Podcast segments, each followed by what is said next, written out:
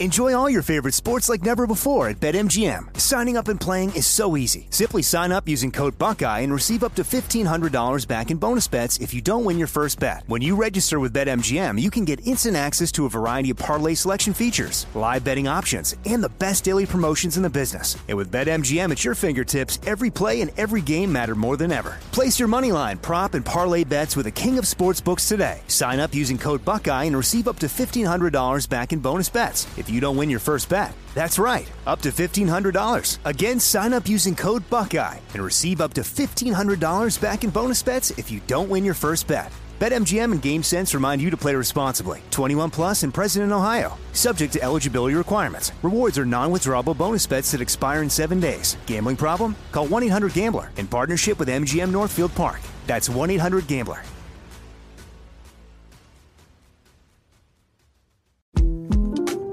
The 2024 presidential campaign features two candidates who are very well known to Americans. And yet, there's complexity at every turn.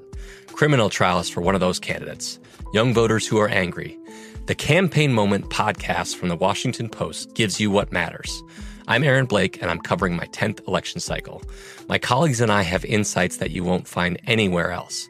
So follow the Campaign Moment right now, wherever you're listening. This is your moment, your time to shine, your comeback. You're ready for the next step in your career, and you want an education employers respect. So you're not just going back to school, you're coming back with Purdue Global. Backed by Purdue University, one of the nation's most respected public universities, Purdue Global is built for people who bring their life experience into the online classroom. Purdue Global, Purdue's online university for working adults. Start your comeback today at purdueglobal.edu. When you buy Kroger brand products, you feel like you're winning. That's because they offer proven quality at lower than low prices. In fact, we guarantee that you and your family will love how Kroger brand products taste, or you get your money back. So next time you're shopping for the family, look for delicious Kroger brand products because they'll make you all feel like you're winning. Shop now, in store, or online. Kroger, fresh for everyone. Today is Wednesday, January 27, 2021. Coming up on Roland Martin Unfiltered, President Joe Biden continues to sign executive orders reversing the damage done by Donald Trump. Uh, John Kerry, Biden's uh, climate czar, joined today's White House briefing to talk about important changes in addressing climate change. Domestic policy advisor Susan Rouse Rice talked about Biden's investigation into domestic white domestic terrorism. Biden also is turning back the changes made to Trump's housing protections. We will talk to housing experts about that. We'll talk also about the federal government, its media spending, and how they are shortchanging black-owned media. We'll speak with Ben Chavis, who heads the NNPA. Chicago teachers and others across the country are refusing to return to the classroom until it's safe COVID. We'll talk with uh, Chicago principal plus Steve Perry about that very issue. Plus, another former CBS reporter speaks out about racism and homophobia in the newsroom. All right, folks, we got a jam packed show, including tribute at the funeral today of baseball great Henry Hank Aaron, laid to rest today. It is time to bring the funk on Roland Martin Unfiltered. Let's go.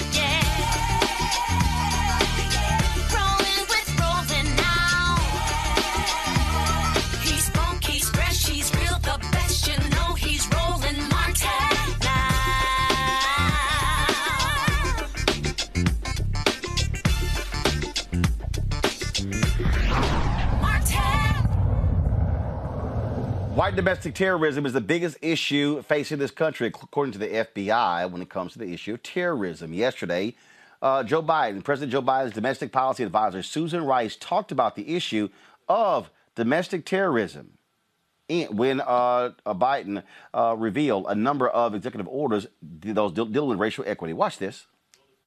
We have seen, and it's been 11 style commission to root these people out, to prosecute them, to arrest them, and to jail them.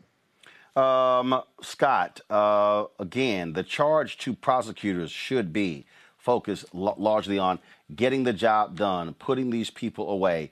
And again, the reason we are saying white domestic terrorism is because we got to call it what it is. America never wants to call out white folks. Never. Now they want they now the FBI under Trump try to call black identity extremists or whatever the hell they want to call it. No, we gonna call it what it is: white terrorists, white domestic terrorists. Well, the first thing you have to do to fight white domestic terrorism is to rid yourself of this white privilege and this second big lie.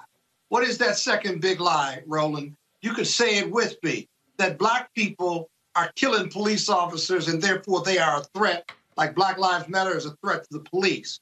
But what do the Pew Trust reports say? What do DOJ statistics say themselves? Who's killing white police officers around this country on an annual basis, right? White hate groups, white conservatives, white Republicans who are activists on the far right, who are those white domestic terrorists. Who'd they kill up on the Capitol last week or two weeks ago?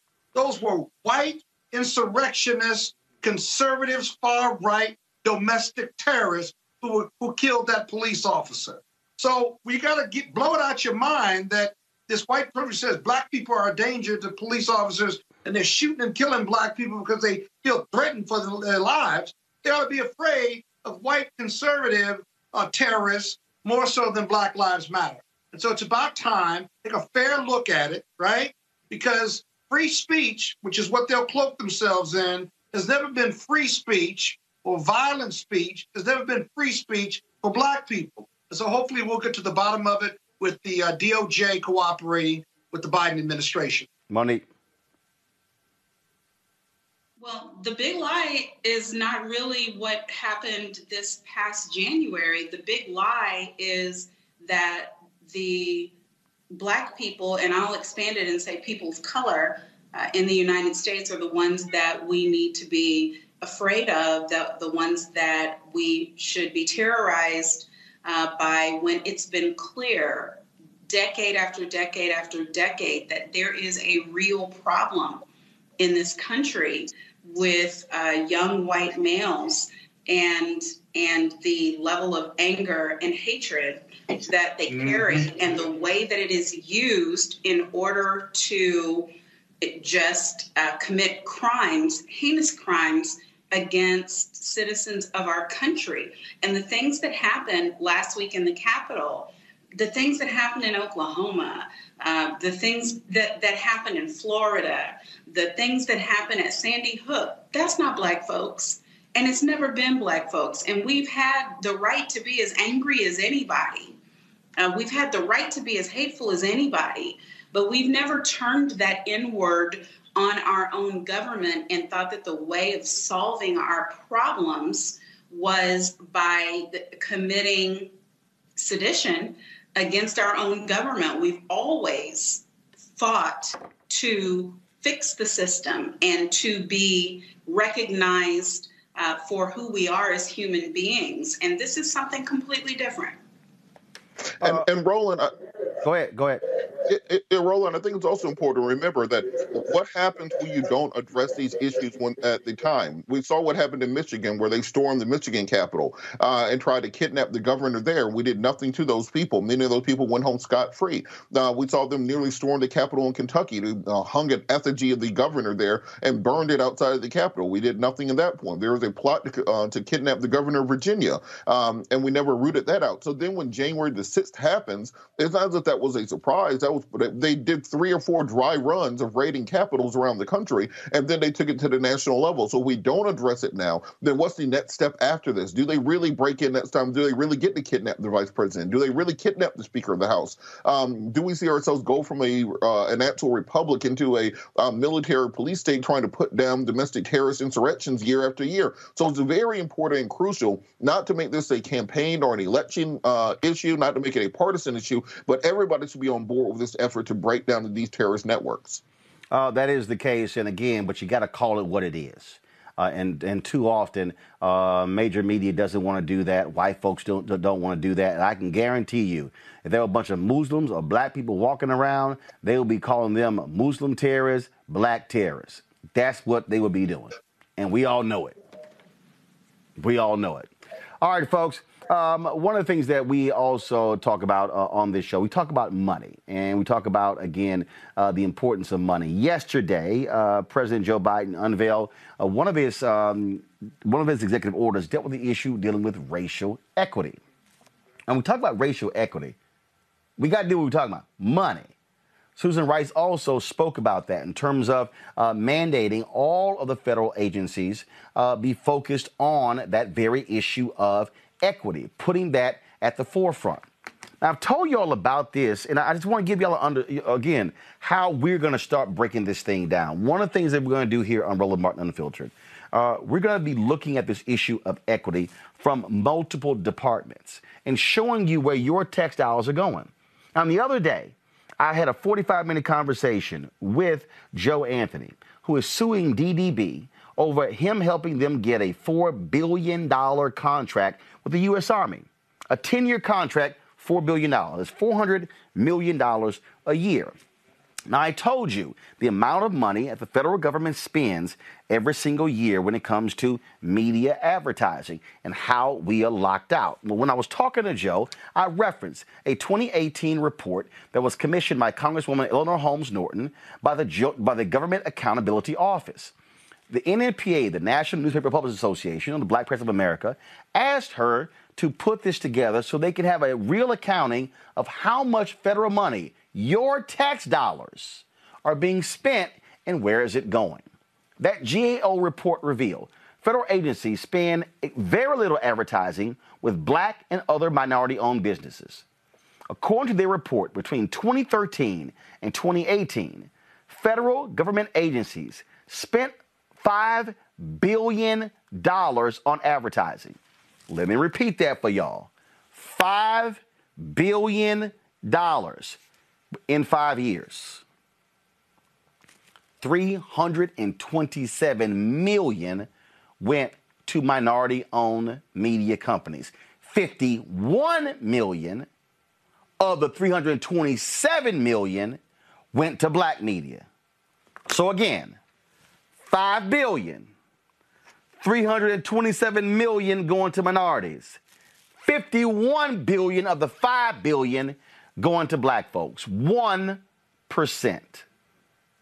Congresswoman Norton says she would work with black and minority publishers to press her colleagues in Congress to demand greater spending on minority owned outlets to reach minority audiences that most traditional outlets do not.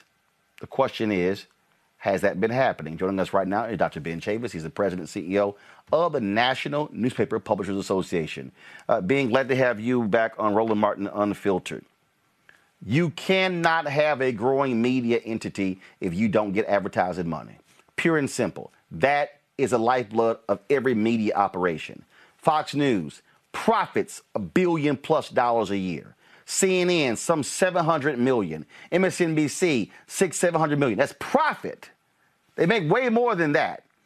But the reality is, when you start talking about black media, it ain't even close to that because we've been frozen out. Uh, this GAO report was, was important. What has happened in the last two years with us starting just now in 2021? Thank you. Uh, Roland, this is a very important issue uh, for all black owned media. And certainly, uh, it's a good thing that President Biden now has put as a priority the question of equity. And once he signs these executive orders, which he has, the question now is how will these executive orders be implemented? Uh, who's going to ride herd? I understand that Ambassador Susan Rice has been given a responsibility to have interagency oversight. The federal government in 2021 is still the largest single advertiser, over a billion dollars. And a lot of that money does not go uh, to black owned media. So, what needs to happen is there needs to be further legislation. Eleanor Holmes Norton's bill was the start to get the study done. Now, after the study has been done, which we always knew these inequities were there, uh, Roland, uh, uh your last segment was about white terrorism. Well, look, white supremacy has also been in government spending. Uh, the denial of, of black-owned uh, media to be in the advertising budgets uh, keeps our media houses uh, uh, almost in a form of uh, neo-slavery, oppression. And so that needs to be overcome. So I think that while we have a new administration, the Biden Harris administration, black media now, we must press this course because if there's ever a time that we need to get equity, uh, and equity goes beyond equality. Equity is a financial term that means that there will be equal sharing, equitable sharing in the distribution of resources. And right now, there's a long history of the inequities, the long history of the denial of black owned businesses, in this case, black media business, from getting into the federal budgets of all the agencies. If, if we had fairness, you know, we are almost 14, 15% of the population, rather than 1%, if we got 15% of federal uh, dollars spending on black media, it would make a difference, a, a life supporting difference and sustainability difference for all black owned media in America. Well, hell, if you if, if black media got just 10% of the 1 billion annually, you're talking about going uh, from a total of uh, 50, a total of 51 million. First of all, uh, 50, 50, remember that's 50. To everybody understand, that's 51 million out of the 5 billion which really means that broke down to about 10 million a year. So you're talking about if you go from 10, 10 million a year to 100 million a year, that's that's significant. And that's just 10%. But Ben, the thing here that that uh, I want to know is that was dropped in 2018. What happened 2019, 2020? Was there any improvement? Did you see any improvement? No, uh, we did not see an improvement. In fact, uh, during the Trump administration, there was denial of what uh, Congress uh, Holmes Norton, Eleanor Holmes Norton's bill exposed. And so now we have to go back and uh, uh, repress this course now that we have a change in administration. I think the uh, the Department of Treasury, the Department of Commerce, all these things will have to be readdressed, and we got to keep the pressure on. I think everybody is celebrating uh, the new administration.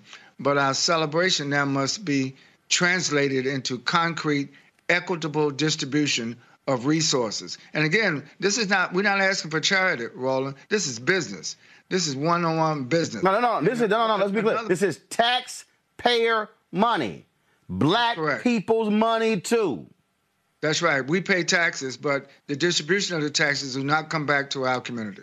Plus, but, uh, spending. African Americans spend over a trillion dollars in the American economy every year, but very little of that money is turned back into our communities. But I think what I, I think also what what we have to do is this is actually uh, a multi-level approach, which is what I was talking to Joe Anthony about the other night, and that is what really happens here is first the people who get the advertising contracts are the white advertising agencies. Agencies, that's right. What the what the federal agency, what the federal government then does, gives them complete control over the dollars. So you don't have any real oversight or d- demands for how they should operate.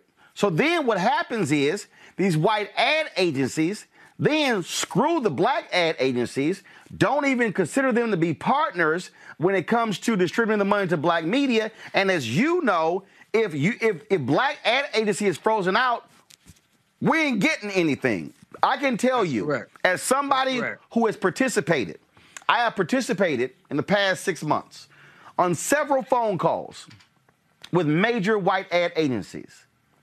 And in the conversations, you can hear them ask the questions in order for them to set you up to for them to be able to say, no, uh, we're not going to give you any money. In fact, Congressman Stephen Horsford said on this show and said that Young and Rubicam told him when it came to the census money, they were not going to buy any ads in any newspaper 50,000 circulation or, or, or less. Being that's 98% of black newspapers in America. Exactly. Well, well again, it's institutionalized racism. I mean, put it uh, like you said, Roland. It's institutionalized white supremacy racism. It's institutionalized white supremacy inequities. And so uh, President Biden and Vice President Harris, they're going to be challenged. Uh, not only by these white supremacists that are going uh, crazy in the street level, but white supremacy is also in public policy making. White supremacy is also in the regulatory agencies. And these advertising agencies that you mentioned, why do they keep getting all of the federal contracts? And that needs to be looked at because these ad agencies are a fundamental pro- part of the problem. And so, again, I need for the people at home because one of the reasons why I'm purposely doing this, I'm going to bring my panel in in just a second, uh, and uh, they have questions for you as well, Ben. I'm trying to walk our people through this because yes. I think a big part of this is that our folk don't know. And when I say our folks, I don't just mean the people who are watching. I'm telling you right now, city council members don't know this. County, county commissioners, state legislators, our CBC members don't know.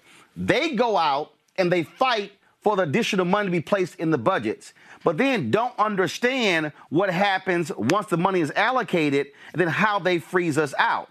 They don't understand how what some of these white ad agencies will do is go out, hire them two Negroes. I'm saying that for a reason. Give them a sixty or seventy thousand dollar consulting contract. Those two Negroes are happy. They got them a consulting contract without realizing that they really are screwing the black ad agency out of 30, 40, 50, 60 million dollars. So you took 70 million dollars, you took 70,000 or 100,000 or 200,000 for a consulting contract when dumbass you could have got 50 million. Because if you do the numbers, let's take the US Census. Y&R had access to $350 million. Y&R gets the contract. Y&R takes their 15% off the top. Y'all, do the math. That's $42.5 million. Then they give it, then they assign it to another agency that they own. Then they get their cut. Then they assign to another agency that they own to handle the digital, the print, and the broadcast. They all getting cut. So the $350 million, by the time it gets down to being spent, hell, they already took $100 million. So, so Roland, that we need to call them out. But I, your point about the, the lack of information and facts steadily, consistently on a daily basis going to the black community, that's a great point.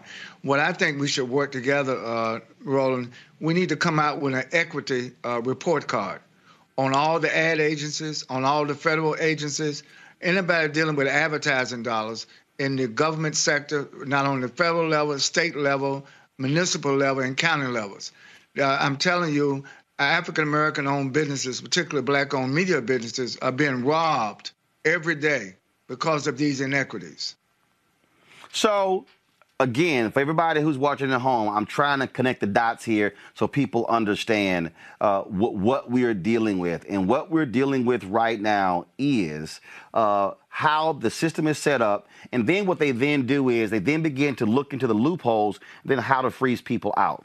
I have called for the Congressional Black Caucus to demand an audit of Young and Rubicam to know where every single media dollar went to go for the United States Census. Every single dollar. And I don't want groupings. I don't want groupings of this is how much minority media got. No, no, no, no, no, no. I want to know specifically here were the media outlets. I want to see who got the most, to who got the least. And then I want to see who they identify as black owned media. Because again, to me, the audit needs to be black, it needs to be minority media, it needs to be black targeted media, then black owned media.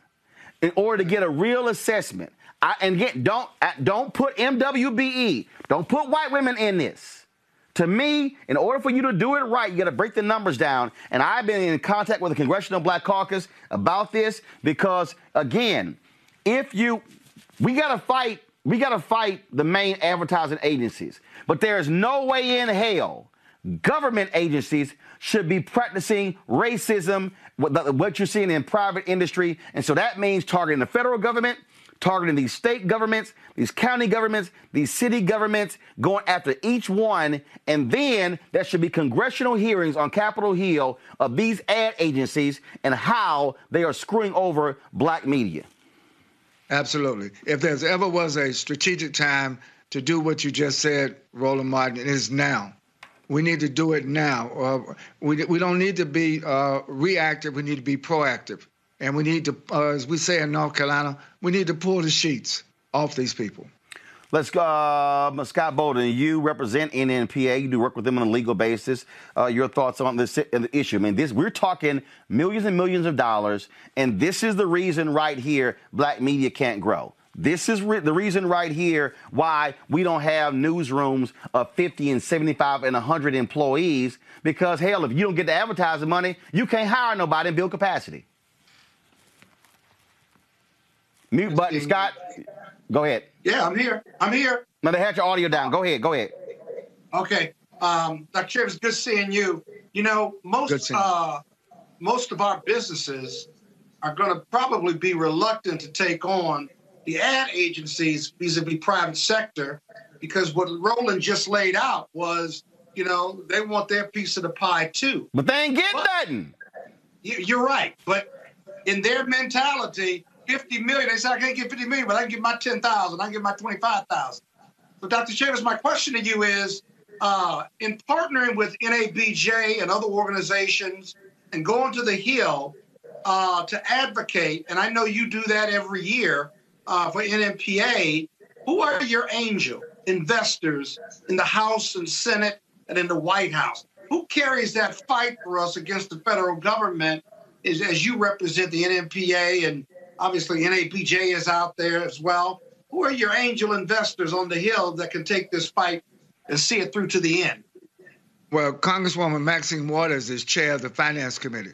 Uh, we've had some discussions about this. She has oversight over all the banking and financial services institutions that also don't advertise with black owned media. So, uh, Congresswoman Maxine Waters is one. But I would also say now, because of the announcement this week by President Biden that Ambassador Susan Rice uh, certainly needs to be called upon. We need to meet with her like ASAP to make sure that her responsibility now to ride oversight over all of the federal government.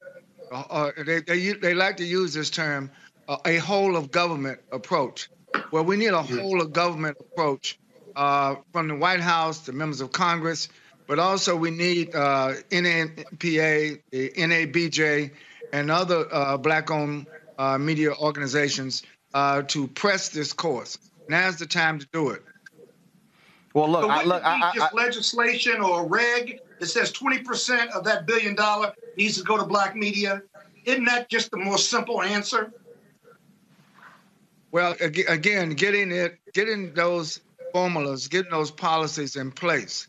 Uh, we've just witnessed four years of triage, four years of denial. If anything, the last four years, the Trump administration did everything they could uh, to put black people out of business, you know, Yeah. rather than in business. And so now we have to recover not only from the coronavirus, but we have to recover from systematic, systemic white racism, terrorism, both on the streets and in the pocketbooks of black-owned businesses. Robert Patillo. Uh, one of the things that we've seen this year in particular is the need to uh, to address black audiences. During the campaigns, there was a special effort made to target black folks, in many ways that was brought Democrats across the finish line.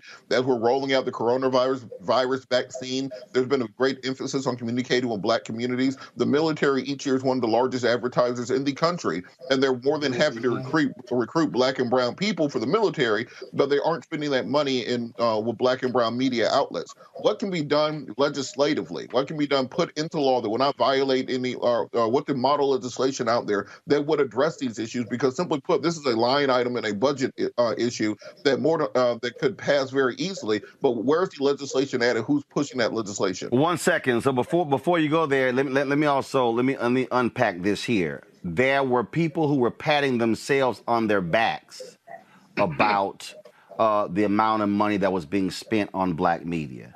But let me be mm-hmm. perfectly clear: it simply was wholly inadequate.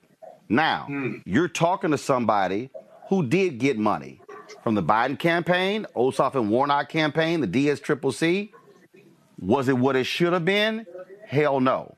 Now, why am I saying that? Because let me be real clear political dollars, just like other folk, they expect us to take crumbs as opposed to appreciating what we actually bring to the table. Now, when folk get in trouble, then all of a sudden they respect us and then they want to come as the last second. And so, what I'm talking about here, and because I'm tell, I dealt with the same thing dealing with the DS Triple C. We were on a phone call with the white ad buyers, and they sitting here with what are your metrics, what are your numbers, all this sort of stuff along those lines, and they were not treating us being like a media company. They were treating us like like a specialty, like well, like like you a celebrity. I'm like, no, no, no, no.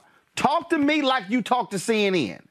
Talk to me like you talk to Fox News and all the Atlanta radio stations and TV stations who got paid. And so, as, as all of that, see, Ben, if we put the federal government on notice, private industry will be on notice, political parties will be on notice. That's why it's important to get them to act right because the argument we can make is that's tax dollars y'all are screwing us out of. Absolutely. Everybody knows the power of the black vote. Uh, there uh, Biden would not be president. Kamala Harris would not be vice president. Uh, the brothers and the uh, election that took place in Georgia would not have happened without the black vote. In fact, the Democratic Party would not be leading the House, the Senate, and the White House uh, if it were not for the black vote. The question is, why do we have to now beg the people uh, who we put in office uh, to treat us right? Um, that's what's at stake. Uh, it, it is it is not only a, a question of uh, equity. Is it a question? It's also a question of integrity. It's a question of reciprocity. It's a question of respect, and we are going to press this course like never before. You know, I, I, I get a kick, Monique, out, out of stuck on stupid people uh, who, one, think they know what we're talking about as if we don't know it, as if we ain't been living this. I mean, you know, I've only been doing media for 38 years. I mean, that's it, just only. You know, then somebody put uh, study CNN, ABC, NBC as a model for international growth. Your ass can't go international if you can't be national, Thomas Thomas. See, I mean, stop saying stupid stuff. Okay? I can't. How in the hell am I going to go across the pond if I can't even go across town? That's right. Wait, was, was his name really Thomas Thomas? This, I mean, no, I, I mean, but see, and again, but people don't understand. Okay, you do not have a dedicated individual who covers Congress for black media because we can't afford the extra staff. This is a numbers game. Look, I got four, I got 12 people who work for me. Do you know a bunch of uh, black newspapers ain't got 12 people? and again, it's capacity. If you're not getting the dollars, you can't hire people. You can't hire people. You can't cover stuff. You can't cover what's happening in your city. You sure as hell can't cover the state. You can't cover the nation, and you can't cover the world. Okay, yes. Is it my turn? Yes, go. All right, I'm ready.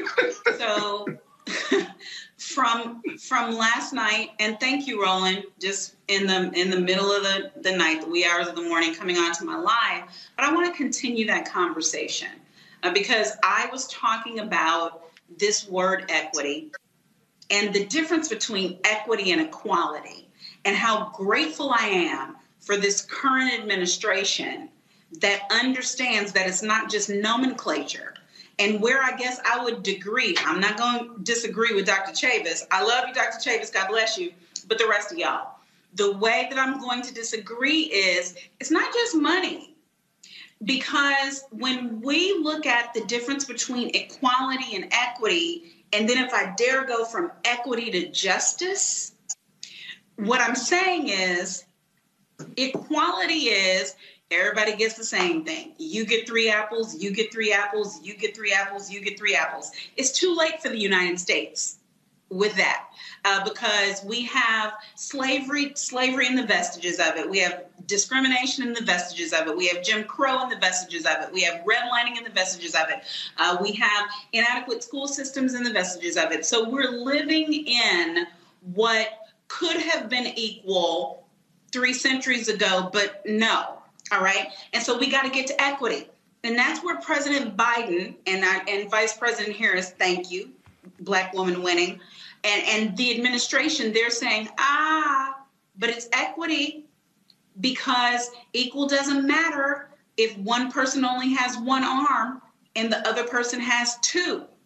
So what we got to do now is we got to give ladders we got to give extra funds we have to give incentives we have to make ways so that the result the outcome is equal and, and I'm thankful that they understand that difference. Uh, GW, George Washington University, I think it's their Milken Institute. They have a great study on this of equality versus equity. What is the difference? What does it mean? Why is it important for disenfranchised people? So I would encourage you all to go and look that up right now. I will give you the website, but but Roland get mad mad at me if I look at my phone.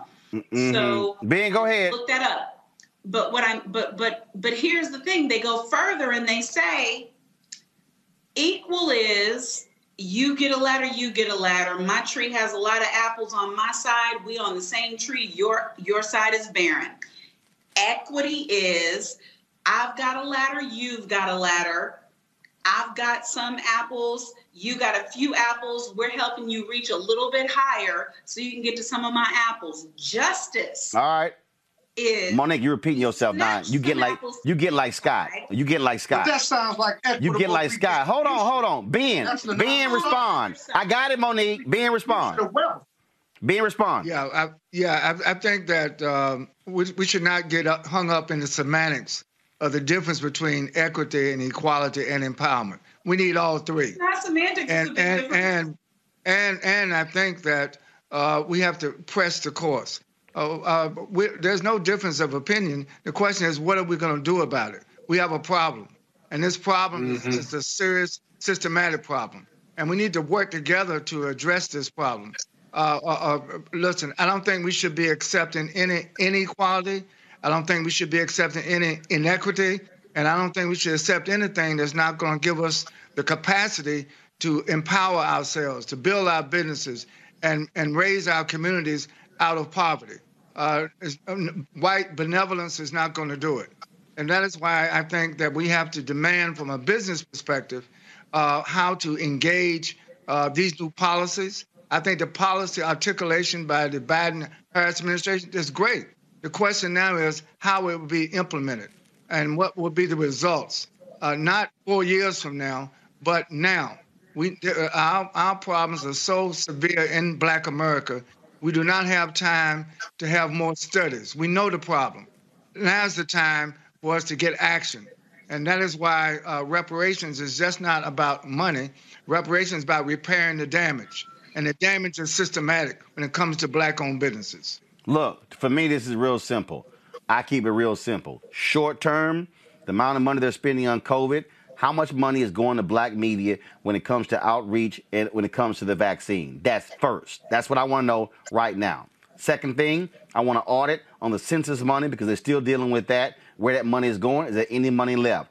Thirdly, the CBC should say there should be a complete audit of every single federal agency to know, look at every single contract right now, who, what media, what advertising agency has the contract, and what black ad agencies are those white ad agencies partnering with, and what black media are getting dollars from those existing ad agencies. And so that's what should happen. And so, Ben, I don't know who y'all have uh, with NNPA working on that. We can certainly work together on that, but we get, but we have to put that information out and expose it because if people aren't armed with information, then they don't have it. And I dare say Scott's law firm should be looking at also uh, looking at filing a significant lawsuit against the advertising industry for their systematic exclusion of black folks. But that's Scott something you can work on. And I'm sure Rainbow Push want to be involved in as well. And since Monique here, I'm sure she can help Scott as well. So everybody on this panel can go to work.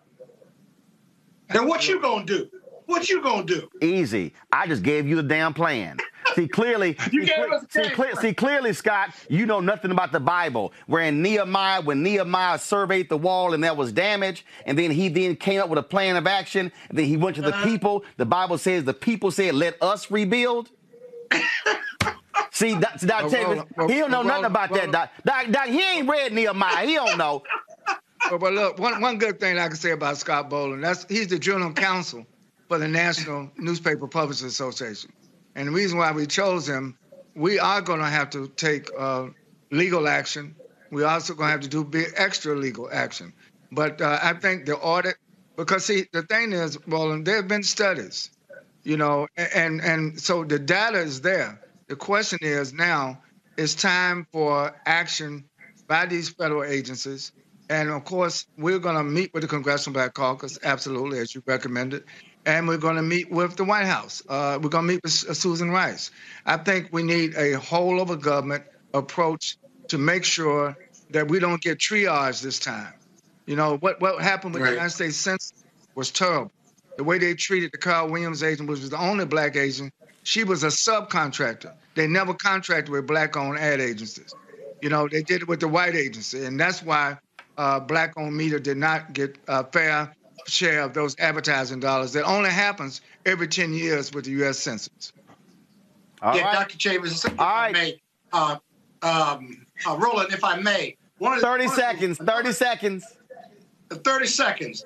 The attack has to also go to the agency. So when that bid comes out, we're not accepting subcontracts. We need to be a direct contractor. And the way the bid is, is, is written has to be looked at. And then you can contest that bid through a bid protest so that we get more direct contracts versus subcontract. Yes, and I'm saying that's what your law firm is there for. Ben Chavis, I appreciate it. Thanks a lot, man. We're gonna keep this thing going. In the words, in the, wor- in the words of that financial wizard Frank Lucas, the gangster, I'm gonna get that money. It's right on TV, right? You just said it just like that. He said oh, it. All right. Denzel in the movie. I'm gonna get that money. Ben Chavis, I appreciate it. Thanks a lot. Like you went to Texas All right, A&M. stop talking, Scott. Thanks, Ben. I appreciate it. Show, show. Scott, will you be quiet?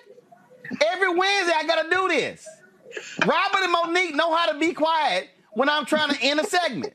Thanks, Ben. I appreciate it. All right, y'all. All right, thank you. Thank you. Teachers are, pre- but doggone Kappas. Teachers are preparing to strike in Chicago and other cities uh, over returning to the classroom. Now, the Chicago Teachers Union, they literally say things did not go with the district uh, as planned. Union leaders say teachers need to have access to a coronavirus vaccine before safely returning to work. However, Chicago Mayor Lori Lightfoot told reporters yesterday she wants to prioritize teachers, but it would be unfair to prioritize all teachers over other essential workers. Now, this didn't sit well with the Chicago Teachers Union. So now they are literally preparing to go on strike. Meanwhile, Chicago Public Schools have suspended in person learning, leaving many families in a state of suspension. There's no word on when students will return to school. Joining me now is Troy A. Uh, okay, we, we, we don't have Troy yet. Okay, so let me know when we have Troy. Let me know when we have Steve Perry. Uh, I'll f- first start with you, Monique. Look, multiple cities are saying it's time to get back into the classroom. Agree, disagree? I said, Monique. Did you? My God, I said, see, if y'all, if, if- if y'all stop texting and raising your finger like you in church and stay focused, I literally said, Monique, I'm gonna start with you. He ain't calling on me for a minute. First of all, Monique, Monique, you know I never call on Scott first because y'all ain't gonna never talk. So it's either gonna be you or Robert. I went to Robert last time. I went to you this time. Can you go, please? Scott, I, I'm sorry, brother, that he that he would even do you like that. My my allegiance. That's is his with the way of telling me he loves me. Can you talk, please, Monique, on the subject? Should teachers return to the classroom or not?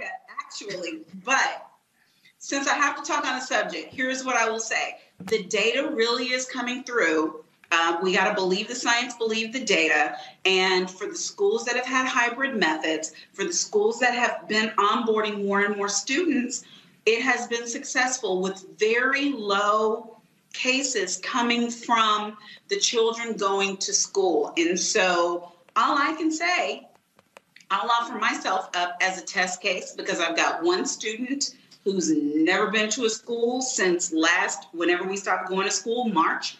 I've got one student who is in a hybrid um, that just recently started the hybrid. I've got another student that's been just doing basically just whatever the hell he wants to do. I mean, I can't I can't figure it out. And we're still good um, in all those scenarios because we are in school systems that have taken testing seriously. So that is to me what is the difference. Okay. So if the school is following what is necessary to be Right. safe, and I don't want to get in the charter issue with you, and you know my kids go to some private schools, but whatever. But they can, we can drive through test, right? Or they can't go to school. Got it. So that's different than kids just showing up and their parents, their extended family isn't doing what they're supposed to do. But I am in favor, uh, for the sake of this country and for the sake of my sanity, I am in favor of our children going back to school. All right, let's go to uh, is uh, was Troy there? Uh, Steve Perry. I know we have Steve Perry uh, who joins us right now uh, with founder Capital Preparatory Schools. All right, uh, Steve. Uh, these teachers, Chicago teachers, are threatening to go on strike. Uh, going back to the classroom. Then you have other other school districts as well, New York City, others around the country, where teachers are saying, "Hey, I'm not trying to go back to the classroom." Uh, your thoughts? Is it time to go back into the classroom? Um, what's happening even with your schools? Hell yeah, it's time to go back in the classroom. I mean, we were literally 12 months from the time that we were in the classrooms last. You know, in our schools in Bridgeport, we are hybrid. We're hybrid because we have to be. We don't have enough room to socially distance to bring all the children back at once. And all the parents don't want to come back right now because they've been led to believe that it's unsafe. But it's actually more unsafe in the community than it is in the schools. The spread is taking place in the community at a rate sometimes 10 times greater than what's happening. It's safer for the students and it's safer for the teachers. If we look at the data as opposed to the fear mongering, what we see is that it's the going over your friends or cousin in them's house. It's going out to, to a bar. It's going to the gym. It's these places that people are contracting COVID. That's not where they're catching. They're not catching it in the schools. The schools, other than hermetically sealing a child in their bedroom, are the safest place for them. What we recognize is that over 75% of the private schools in the United States of America are open. What we recognize is that colleges and universities are open. And what we also recognize is daycare centers are open. Who's not open? Schools serving black and Latin kids. You know why? Because we allow people to lead, we, we allow people to lead into this notion that our kids are somehow dirtier and more likely to spread disease than other people's kids. There are no, there are no children, I mean, no faculty walking around those private schools in hazmat suits. They have on a mask, they have social distance, they keep their hands clean, and they move forward. Kids get sick like they've always gotten, always. They're always going to have the flu. They're always going to catch something that they can spread. That's just what kids do. And you move on. There are procedures that you put in place for when somebody does get sick to protect them and the rest of the community, and you move on. Our schools in, in uh, Bridgeport, uh, faculty are the only ones who've been sick. And you know why they got sick? Because they were hanging out. They were hanging out, and one got it, and then we had to remove a whole core of them. That's why we had to cancel school. It wasn't we didn't have to cancel school because the the kids came in, and we've had kids test positive as well. And you just keep moving, and everybody moves on, and then you get back to school.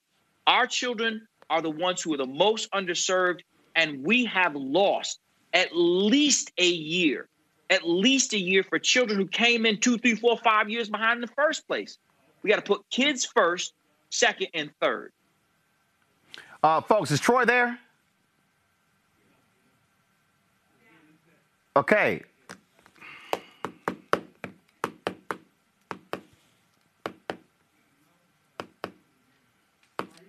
All right, thank you. Troy LaRiviere, president of the Chicago Principals and Administrators Association. Uh, Troy, why are Chicago teachers uh, pushing pushing to go on strike? Why are they pushing to go on strike uh, uh, as opposed to uh, putting practices in place to go into the classroom? I think what people have to understand with the Chicago, with the situation in Chicago is that there's a huge trust issue between parents, teachers, and principals on one side, and the district on another. There's just a historical uh, pattern by our district to not live up to its promises, to do things that question uh, their trustworthiness in the eyes of principals, in the eyes of teachers, in the eyes of parents. So in this case here, in this case here, Chicago teachers say they should all get the vaccine first, but the mayor says no, you shouldn't be skipping other folks who might be in other high risk groups. Uh, Steve Perry says, look, you can actually still return to the classroom if you put in social distancing practices, if you're wearing masks, if you're washing your hands. And so, and this is not just Chicago. There are other school districts around the country where uh, teachers are saying, hey, they want to go back. And so, but but the issue that Steve also raises is that, and not just him, we've had other educators who've been on this show who said that we're literally losing uh, critical time uh, for children. And so, what is not being stated there is that everything you just said there is right, right? It is safe. It can be safe to reopen schools, right? If you do all of those things. What the problem is that we're in a district run by people with a pattern of incompetence who let, let me give you an example right now so we can, we can talk about reality we had a situation in the school because we some of our schools are open right now, right? They're, they're, they're, test sites. And so a principal contacted me about a teacher who reported the fact that she had gotten COVID on a, on a Sunday on a Sunday afternoon. She reported it in the district system. Now, what was supposed to happen in that system is that they were supposed to quarantine that classroom immediately. Instead, the classroom showed up on Monday uh, after being exposed to a COVID positive teacher Not on Friday on Friday, and uh, and then they, of course they were all exposed to one another, exposing another teacher, and then finally at five o'clock that day, the students Rolling. got an email from the district letting them know that they would be quarantined the following day. And a parent of those Rolling, please. Steve, hold on one, Steve. Uh, Troy, finish. A parent of those students uh, contacted the principal asking for some support for remote learning since her kid was going to be quarantined now. And the principal said, uh, "How did you?" And, and the parent had gotten an email, and the principal said, "Can you please forward me that email?" Do you know why that principal said forward me that email? Because the district didn't even notify the principal that a pod in her school had been quarantined, and so. The, our mayor said that we're trying to do the Lord's work. This is her quote: "The Lord's work and trying to get these schools reopened. And I think it's an apt metaphor because uh, the district got that message on a Sunday, but apparently nobody was manning the messaging center on Sunday, which is why they allowed these kids to come got it. on Monday. I got it. So the Lord doesn't work on Sunday, and apparently the people who do the COVID response in our district don't work on Sunday either. Okay. So this is not an issue about is it safe or not. Of course, it can be safe. St- Steve, I, I, got an eighth grade. So then there we go. So let's just end it. So let's end it there. If you know it. Well, one second. One, one, one second. Troy, you finished. Steve, go ahead. Steve, go. One, one, one second. One second. One second. One second. One second. One second. Step. One second. One second, Steve. Okay, Troy, you're done. I'm not going to Steve. Steve, I'm come back to Troy. Steve, go. Brother, if you know and you've acknowledged multiple times that it can be safe, and you're the principal of the school, you're the person who makes sure that the children are socially distant. You're the person who does the testing when they come in. You're the one who notifies people. You understand that. Stop this, man. You know better. You know better. You know that this has nothing to do with children and learning. It has to do with adult politics. And the reason why Chicago, y'all keep running into a situation because you keep putting adults before children. This is a situation where you know what the data says. The data makes it very clear. The CDC and at least three other studies have come back and made it clear. In addition to that, over 75% of the private schools in the United States of America, as well as daycare centers, as well as colleges and universities in your city, are in school. So stop this. Stop it now because you know our children are being harmed. Brother, you know that Black and Latin children in, in Chicago are being crushed by your very school system. Get them back into school. There is nothing that stops the principal. You don't need the district to make that call because you know, like I do, when there is a person who tests positive, the health department notifies everyone around that person. They get the information, they make the phone calls. That's not central office's responsibility. That's what happens from the health department all over the United States of America. So, what we're not going to do is make up facts. What we're not going to do is change the conversation. This is the bottom line. When you put children first, you know that you use the data The data is clear. Schools are not super spreaders. You've acknowledged at least three times in your comments that schools can be made safe. And if I'm the principal of the school, I stand at the front door of my school and I make sure that I take my temperature gauge and I put it up there and I test the kids and it says they don't have it. And then I put, we also have apps, as you will be the first to know. We have apps that tell us whether or not a child has been infected or and or a staff member. So, as you acknowledge, this staff member what got sick on a Sunday, not on a Monday, Tuesday, Wednesday, Thursday, or Friday, on a Sunday because they were home, not because they were in school. Let's stop this foolishness. Let's acknowledge the truth. I understand you rocking with the union and you got to keep the union where they are, but I rock with the black people and the children. And the black people and the children understand that we need to be in school now. Troy. So check your assumptions. You said about 50 different things there that were based on false assumptions. Number one, she didn't get sick on a Sunday. She reported her illness on a Sunday. She got sick the Wednesday before. Right? So that's number one. Number two, your assumptions about the health department. Maybe that happens where you are, but in Chicago, our district takes care of that. That's just a fact. And so if I'm the principal, I don't control whether or not. And so let me give you an example. Another thing that happened was a principal reported to uh, a, a teacher reported to a principal that she had become ill. She got so ill that she ended up in intensive care. And so the principal reports to the district because, because the principal wants the contact tracing to happen. She reports this to the district, and the district says there's nothing they can do about it because the teacher has to report it to them herself. The teacher tells them she's in intensive care right now. She can't report it. And so it went, there was no contact tracing. There was no quarantine of the pod because our district and in its insanity and its incompetence would not do the contract tracing because they couldn't get a teacher who was in an ICU bed to pick up the phone and call them. That's the goddamn truth. Steve. So that's your best? That's the best you got because you have an anecdote of, of a person who got sick and It had a, happens situ- a all the situation. time in this district. Right. So It so let's just stay there. all So so when a person so Let me so, give you some so, more. You- Hold on, hold on, Troy, Troy, Troy, wait, Troy, wait. Brother. Troy, Troy, hold on. Troy, Troy, Troy, Troy, hold on. Troy, Troy, Troy. I'm gonna let you come back. Steve, you can talk. Back to Troy. Steve. So you've already acknowledged that schools can be made safe.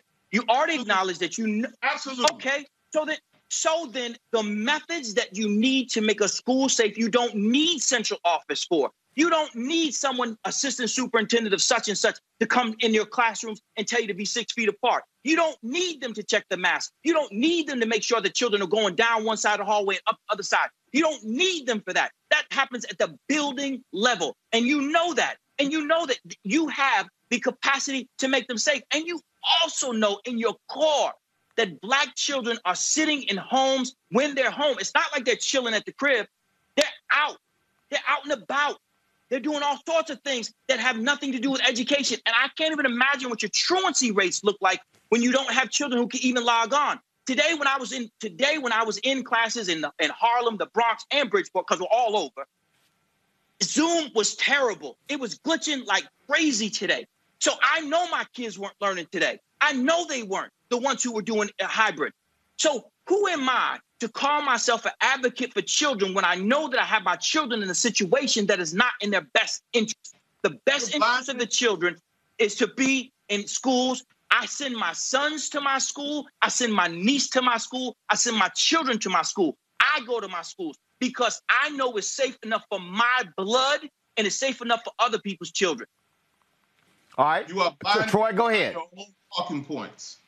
You are blinded by your own rage and your own talking points. I just told you the principals in Chicago don't get to decide whether or not to quarantine a classroom.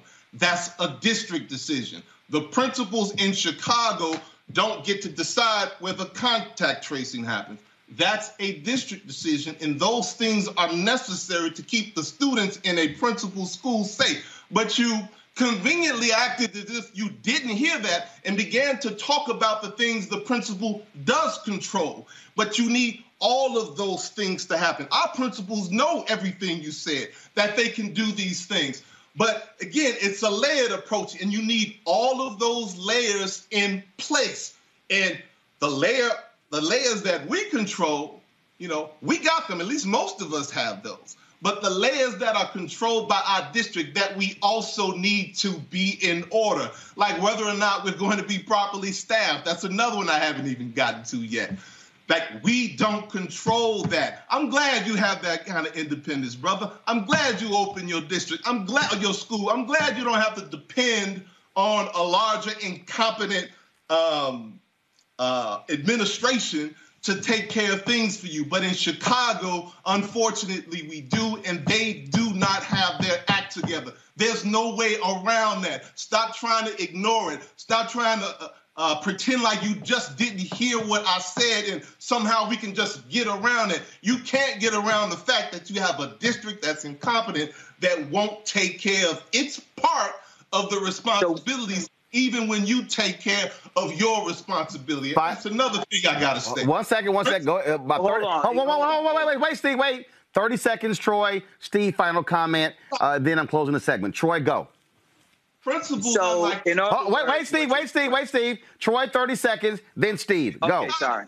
In Chicago, principals, unlike teachers, have been in school since March. We were in school after March. We've been handing out, we, we have been handing out computers and laptops to students. I got members of my association that go to students' homes to help their parents troubleshoot their laptops. So all of this stuff you're talking about, teachers, don't apply to us.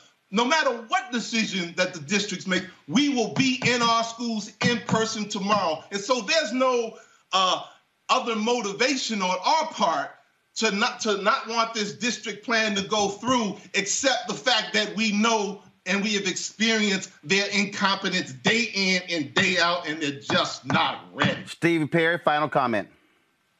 I don't know what it feels like to try to argue a point that I don't entire, entirely believe in. So I, I, I, on some level, I have empathy for you, brother, because as you say that you know that you can make schools safe, you at the same time suggest that you need someone else to do so. At the same time as you make the point that you know that the best place for our children is in school, and that you physically, you say yourself, are in school, you have to somehow make the argument by finding anecdotes about situations that occurred that are beyond your control. You know, like I do, that it is your responsibility as a principal to make sure that you keep children socially distant, that they keep their mask on, that you create the situation in the again. school. That is that is your There you See, go here you go. I told They you. say you know you hurt that. somebody I when they told you holler, that. and you hollering, brother. Deal with the point, brother. Brother, they, they say you know you hurt somebody when they hollering. You hollering. I let you speak, and you speaking over me. Steve, uh, Steve, Steve. Steve, Steve, you got 30 seconds left, and then I got to close this out. Go. So I have to believe that you know that the best place for our children is in school. Period. In the story. And and you have to know that we can make the school safe, which you've acknowledged. Absolutely there. So if you know the best place for them is in school, and you know that you can make the school safe, you, not the district, you can make the school safe. then what are we really talking about? That, so that's the whole thing. If you can't, okay. So here's the deal. I would imagine that your schools would return to school when they have the absolute optimum circumstances, somewhere in about four or five years. In the meantime, the rest of the country is going to be taking care of their children. And I don't know how long y'all think that dog's going to hunt, but I'm telling you now, it ain't cool. We have to make sure that we put our children first. district. We don't. All right. They would disagree. Troy, Dr. Steve Perry, gentlemen, certainly appreciate it. Thanks a bunch. Thank you, brother. I appreciate it. Thanks a lot. Panel, Robert Patillo, start with you. Your thoughts. And that thing was crunk. We should have should have just let them keep going. That was a good show. Well, actually, But, here's, uh, now here's the deal, Robert. Uh, somebody else asked me that. They said, well, you should have kept it going. I said, well, when folks start repeating themselves, you pretty much simply have round two of the same thing. And so once you've already gone the round, then you go ahead uh, and go on. Robert, go ahead. I, I understand completely from radio. All I can say is somebody who does not have children and uh, is not intimately connected with the school district. I do know here in Metro Atlanta, we've had two teachers die recently of coronavirus uh, in Cobb County. And many others who have been sick and infected. So whereas I understand the the academic and the theoretical points on it, I think if, uh, as somebody who has many friends who are teachers, I think we need to make damn sure that we have these places safe and secure because nobody's trying to die for a forty thousand dollar a year salary when there's other ways to get it done. So I think we have to prioritize the people who are putting their lives at risk to educate our children and ensure that they have every piece of PPE and every precaution taken to ensure that nobody's losing their life in the situation. Monique? Right. I've been following in the chat, uh, and I see where there are family members who have had uh, moms and, and grandmoms and aunts Mm-hmm. who were cafeteria workers, who were two and three time cancer survivors who have died, and others who have the same story who are unwilling to go back to school. So, you know, it was interesting to me. Uh, I, it seemed like one of of your guests was in real time in this world, and the other guest with the put the children first was living in a world where there's not a contagion that can kill um, without permission, without warning. So I, I think there's a way to be both and instead of or. Yes, we want children back in school. And we want all the adults that have to service the children for them to be back in school to stay alive. So we're going to recognize that maybe everything hasn't been figured out about how to get that done, especially in the public school system where the funding isn't there, where the testing isn't there, where where the staffing isn't there. So some things to me were very obvious tonight. That's Scott. Well, um, you know, the other reason you ended the debate was because they really weren't disagreeing if you critically listened to them.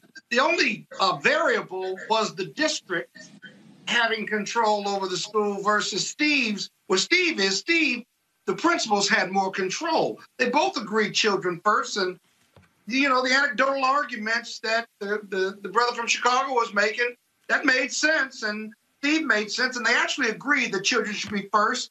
And so the the, the, the problem was it was you couldn't have a winner in that debate because they really agreed. Uh, Steve didn't know about the district office and how it operates, but I can tell you somebody from uh, outside of Chicago who grew up in Joliet, Illinois, I can tell you the teachers and principals in Chicago public schools don't need a whole lot of reason to strike. I mean, they strike every couple of years. And the, the brother from Chicago was right. It's about distrust and distrust of that system. So it's really sad what's happening in Chicago. But they both agreed the kids need to be in school and they could do it in a very safe way. Bottom line is this here, and that is um, I absolutely understand the concern uh, of teachers. Uh, I've got uh, two sisters, a brother, as well as a niece who are all in the classroom uh, dealing with this very issue. It's incumbent upon district and cities to put the right procedures in place. And so, so if Troy lays out that somebody didn't answer the damn phone and wasn't checking, if you're the mayor, what you come out and do, you say, this is going to be staffed 24 7. Not going to be an answering machine, it's 24 7. What the mayor has to do, because in Chicago, the mayor controls the schools. The mayor appoints the school board. The school board is not elected in Chicago.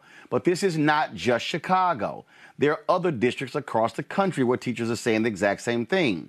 What city leaders and district leaders have to do is lay out the plan of action to return back to school, articulate it to principals, administrators, teachers, and parents so everybody is clear, so somebody is comfortable that if a teacher tests positive, if a student tests positive, you have an immediate plan of action that goes into place. Look, my nieces uh, go to school uh, where we live in Virginia, and I can tell you how many damn times I'm annoyed when my phone rings and it's a voicemail from the district. I get emails from the district. I mean, I'm talking about the moment something happens when a kid, when a teacher tested positive. Uh, guess what? Uh, within a couple of hours, there was a voicemail, a robocall that actually went out. And so that's what has to happen. But you cannot have lapses in these situations because that's what's going to cause somebody to get upset and then people say hey i'm not going. So what i will say chicago teachers union they also have got to work with the with the mayor as well because at the end of the day what steve said and troy said is right. The most important thing also is the health and the learning of the kids because children are falling back and we can't keep expecting parents to be leaders in virtual schools when that ain't what they do. Got to go to break. We come back. We're going to talk about President Joe Biden focusing on climate change. We'll discuss that. And also, what about this rolling back of Trump era housing policies? Yesterday, my panelist Lee said, Oh, these are no big deal. Mm, but Trump's housing plans absolutely have a negative impact on black people. All that's next on Roland Martin Unfiltered.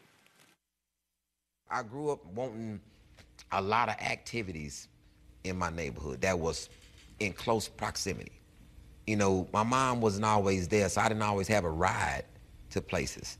And, you know, you want to be able to walk down the street and get to something that's some food for your soul in your community. You know, you know, I relished, you know, the days of being in Clarksdale, Mississippi, and when I had to go out there and live with my people, they had actually black-owned corner stores. My uncle owned one. My uncle Donald owned a cleaners and a um and a corner store, and he he um he a city councilman down there now. And it's like that was big for him. He was like, "Yo, man, you got to own something. Got to own something." His wife was named Louise. It always killed me. I, I used to call him George Jefferson. His name was Donald because his wife was named Louise, and that was big to see my family owned and stuff. And it just cultivated what my dad told me. My dad, he's not a lot, he didn't say a lot of good stuff, but the three things that he did give me play chess, so you'll be a thinker. You don't have to work for nobody. He told me that. I said, you don't have to work for nobody. The same energy that you put into for somebody else, you can put that same energy into for yourself. And then he'll go into his spiel. See, they talking about black people don't want to work. Black people just don't want no job. You know what I'm saying? We don't work for nobody else. We want our own stuff. That's it. Give me my own stuff. I come to work every day. You know what I'm saying? he going, he going through his own spiel. And like I don't work for anybody. Today, John Kerry, the special presidential envoy for climate, spoke during a White House news briefing with Press Secretary Jen Psaki and National Climate Advisor Gina McCarthy about President Joe Biden's climate change plan. Kerry discussed Biden's plan to rejoin the Paris Agreement and plan to power American workers and businesses to lead a clean energy revolution. Now, many critics say, oh, no, no, no, no, this is killing American jobs. How dare you kill the Keystone XL pipeline? Here's Kerry. Uh, the stakes. The stakes on climate change just simply couldn't be any higher than they are right now. Uh, it is existential. We use that word too easily we throw it away. But uh, we have a big agenda in front of us on a global basis. And President Biden is deeply committed, totally seized by this issue, as you can tell by this executive order and, and by the other, uh, the initiative of getting back into Paris immediately. That's why he rejoined the Paris Agreement so quickly, because he knows it is urgent. He also knows that Paris alone is not enough. Uh, not when almost 90 percent of all of the planet's emissions, global emissions, come from outside of U.S. borders. We could go to zero tomorrow, and the problem isn't solved. So that's why today, one week into the job, President Biden will sign this additional executive set of orders to help move us down the road, ensuring that ambitious uh, climate action is global in scope and scale as well as uh, national here at home. Today, in the order that he will sign, that Gina has described to you, uh, he makes climate central to foreign policy planning, to diplomacy, and to national security preparedness. It creates new platforms to coordinate climate action across the federal agencies and departments, sorely needed. And most importantly, it commissions uh, a national intelligence estimate on the security implications of climate change to give all of us an even deeper understanding of the challenge. This is the first time a president has ever done that. And our 17 intelligence agencies are going to come together and assess exactly what the danger and damage and potential uh, risks are. The order directs the State Department to prepare a transmittal package uh, seeking Senate advice and consent on the Kigali Amendment to the Montreal Protocol, an amendment that by itself, if, if ratified and fully enforced uh, globally, could hold the Earth's temperature by 0.5 of an entire degree. Not insignificant. And it sets forth a process for All right, folks. Mustafa Santiago Ali, formerly worked with the EPA, joins us right now. Mustafa, glad to have you back. Your assessment of today's executive orders dealing with climate change. It brought together a number of different factors, both climate change, environmental justice, and also conservation, and, and began to put the infrastructure together that actually will help us to win uh, on all of those issues. You know, you got the new White House Council where you have all of the top leaders coming together to not only strategize but to begin to move forward uh, on the implementation of the various projects and actions that they're going to have in place. You got an interagency working group where you've got the heads uh, of those respective departments and agencies also coming up with a set of plans in a holistic fashion uh, to be able to move forward. And then the president talked very uh, clearly about the jobs, which is, you know, has always been the sticking point for a lot of folks when you start to have conversations about climate change um, and, you know, new jobs around wind um, and a number of other areas uh, that they're going to make investments. So there's $2 trillion that's a part of the set of work that they're doing, and 40% of that is supposed to now be focused on our most vulnerable communities African American communities, Latinx, Indigenous,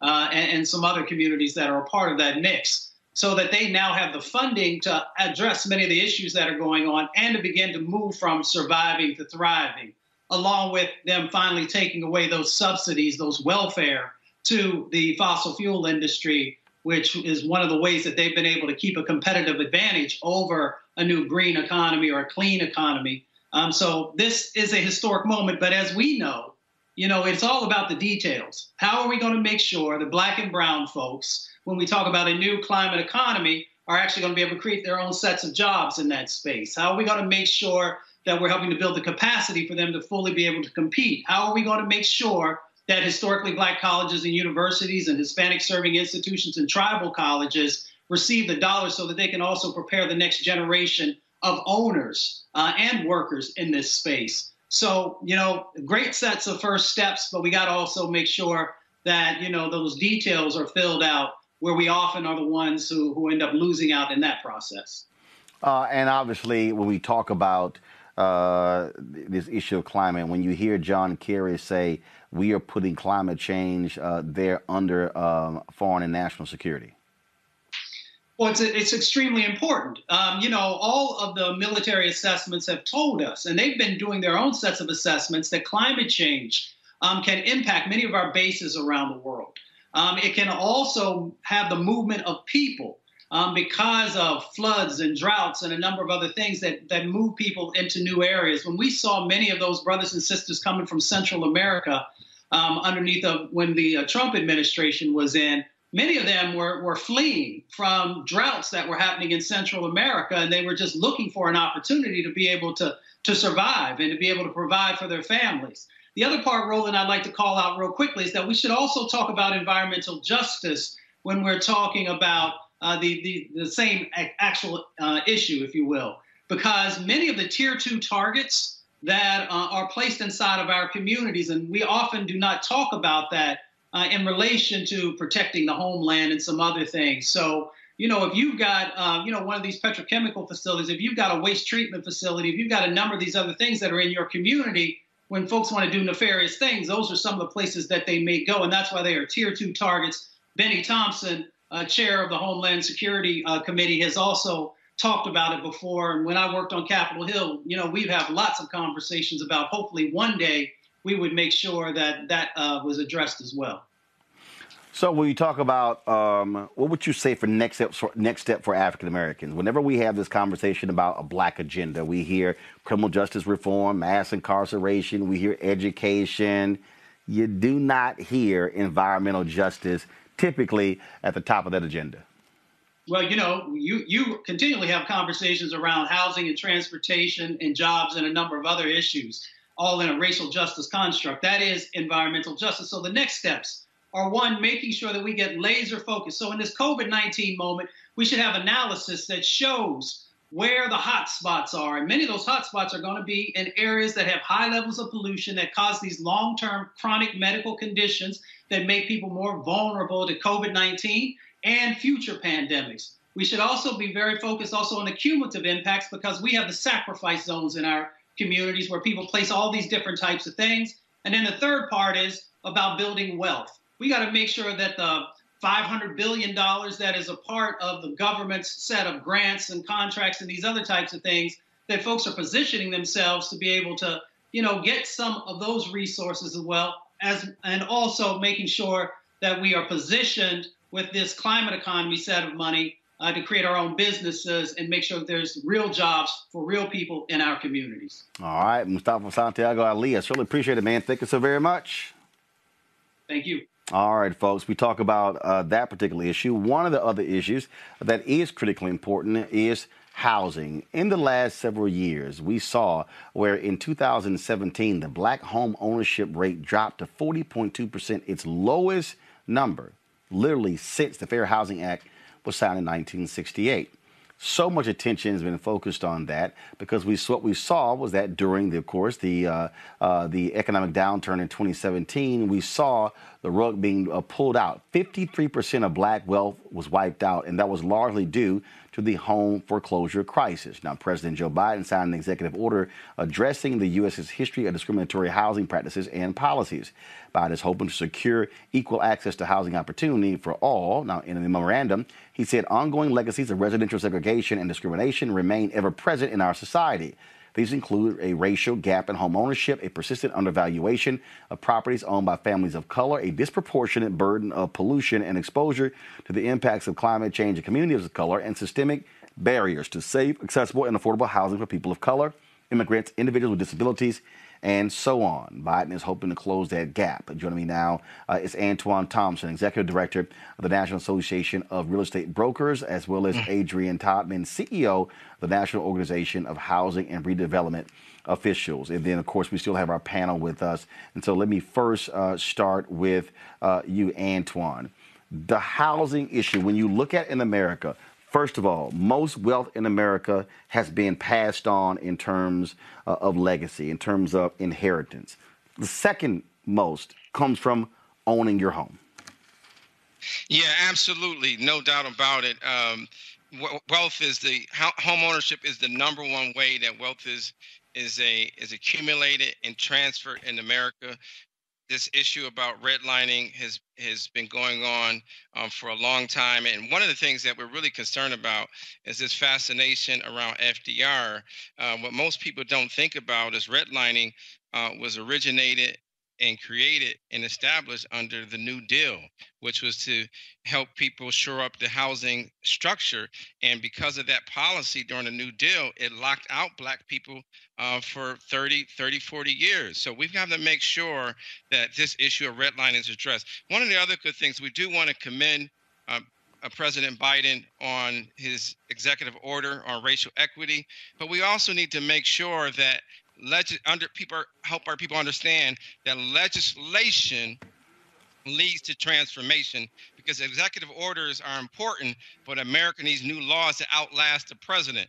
What we learned for some of our folks uh, the last four years, everything that Obama did in terms of President Obama did in terms of executive orders were rapidly undone um, by Trump. So we got to get, you know, these are great first steps is set the tone for the conversation, but we need to get some laws on the books to deal with strengthening the Community Reinvestment Act, which has very little teeth. The Justice Department has done a lousy job going after people that redline, exclude black uh, homeowners and black business owners uh, from getting loans. The other thing is that we've got to make sure that we put the home ownership back into HUD, right? We got a nice uh, Congresswoman Fudge is up for confirmation hearing tomorrow.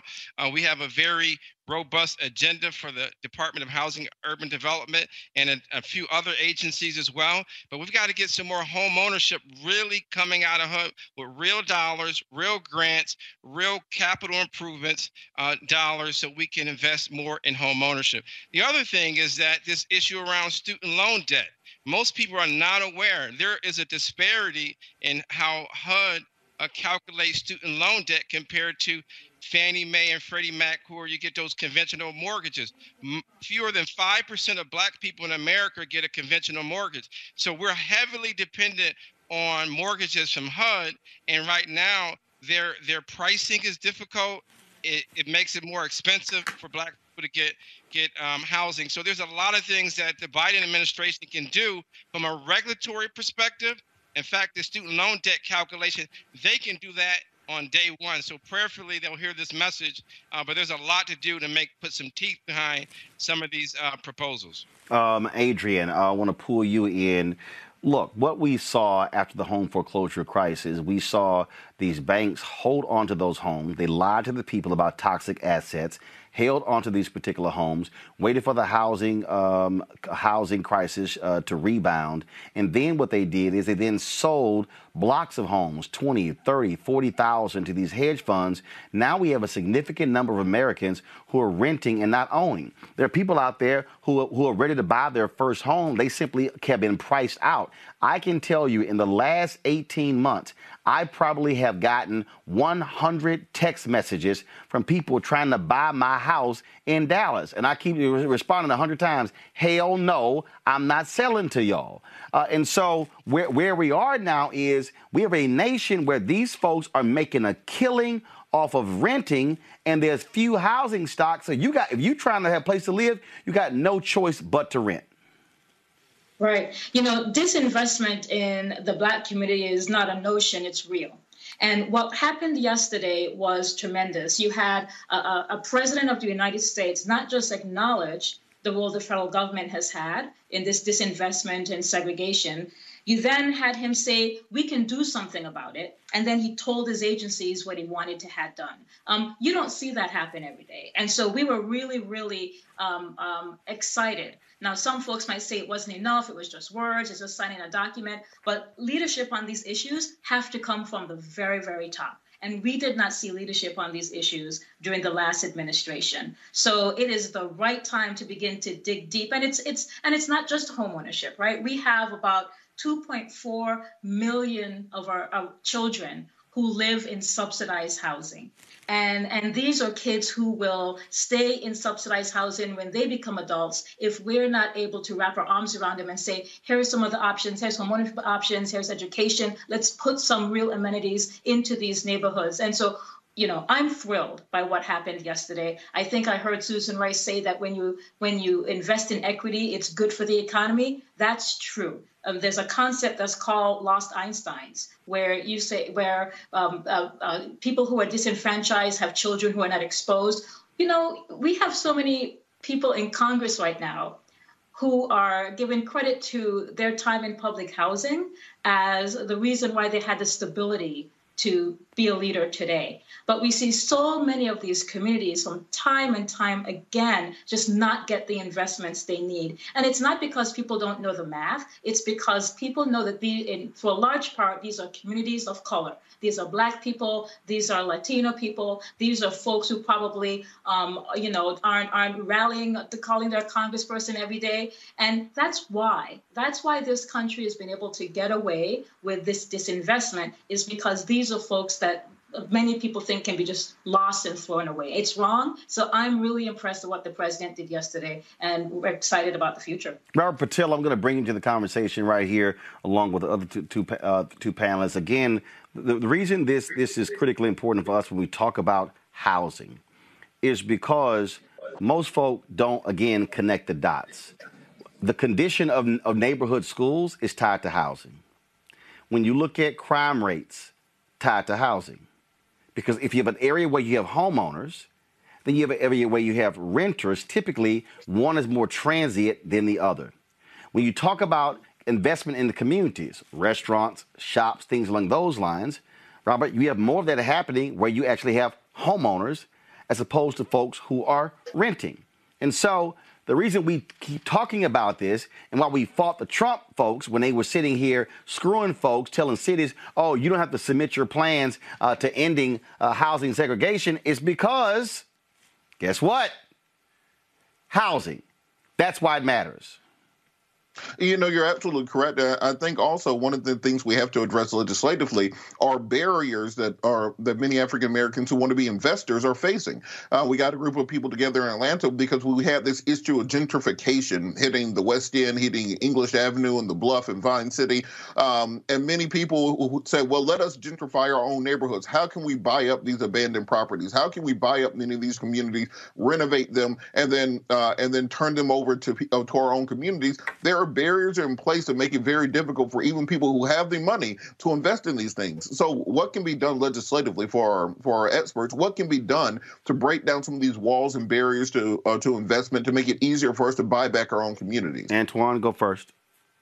Yeah. So number one, um, we have to be very careful right now. I just got a report today in some of the top 10 black metro areas, uh, like Baltimore, like Atlanta, over 15 percent of people that have an FHA mortgage right now are delinquent due to COVID.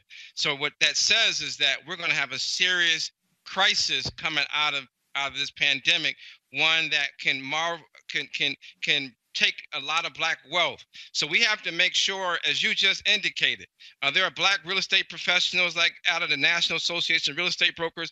We want to make sure if someone cannot stay in their home, that we work with nonprofits and, and families to put those properties back in the homes in the hands of people in the community because right now inventory is low but if they hold on them and they sell them in bulk uh, to hedge fund folks, then our you have middle class black people renting. So that's number one. That's a FHA.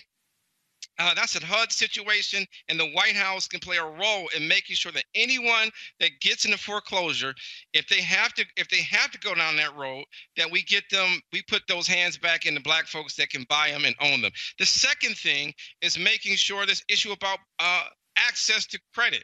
We have a we have a credit underwriting system uh, that is over 30 years old.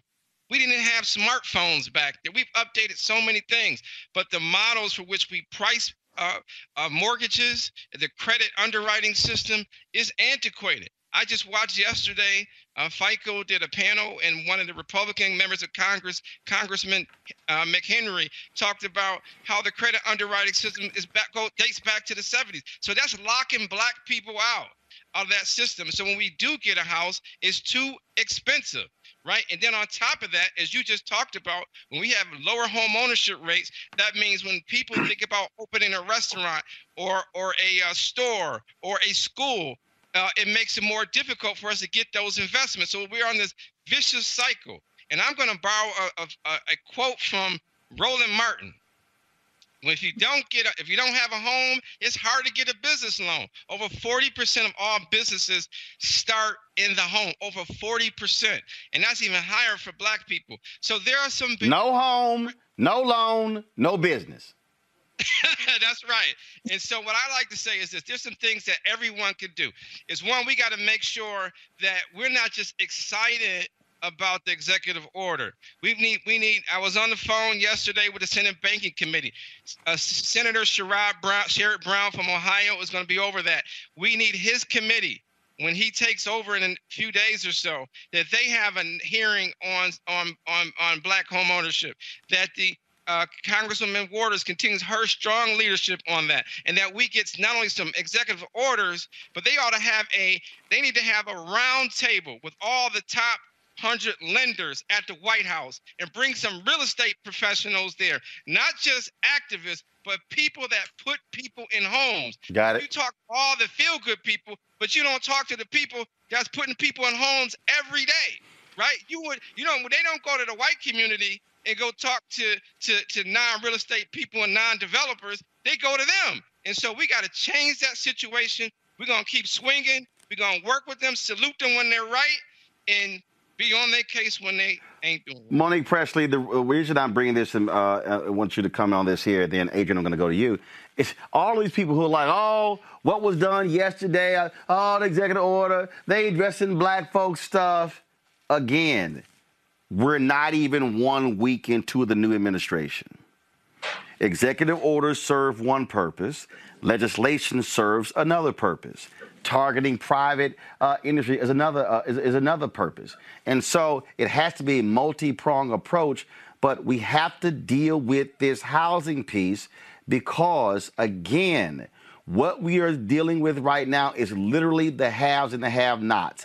They want to force people who are below middle class to pay exorbitant rent, when in fact they are paying more money for rent than they could be paying, paying in mortgage, and they can actually own it. And that's where equity comes in.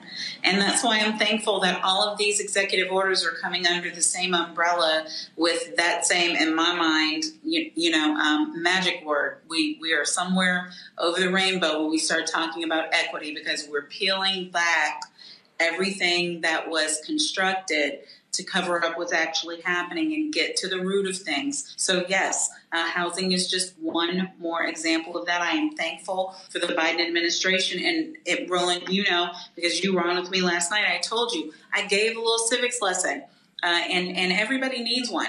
If they're interested in, uh, you know, I mean, find some schoolhouse rock conjunction junction what's your function get with i'm still just a bill i mean wherever you can get in because i know a lot of you may be younger and you might not remember that nipsey can save you during these times because you need to know that there's an executive branch a legislative branch and a judicial branch. You need to know what those functions are. So when president biden is using his pen he's using his pen to do everything he can with what the constitution gave him. And then we need the legislature to do what they can do with appropriations. Appropriation requires legislation, okay? And then we got the judicial branch, and they don't make no laws. They don't make no rules. They determine what is and what is not constitutional based on what the executive branch and the legislative branch have done. And so that's that's my my that was less than two minutes. I'm I'm getting good. Scott, are you still here? Professor Mo is in the He- house. So He won't let me talk. listen, listen, I, and I and I did it for you because how Howard law grads stick together. Listen, so um, get with that and understand we have a president. The president's going to do his part, and then we need the legislature to do their part. All right, and and, Yeah. and that's that's the progression of things. Got it. But when we get Real- progress, let's just call Mhm. it progress, y'all. Scott, hold on. Adrianne, Adrianne, Adrianne, Adrianne. The, the, the strategy again is also to me has to be when you track the numbers. It went down a 40.2 percent, back up to 42.42 percent. Again, there should be a clearly defined, um, you know, number that we want to hit. Where do we want to see the black home ownership rate in the next four years? To me, we should say by the end of Biden's term, the black home ownership rate has to be back up to at least 50%.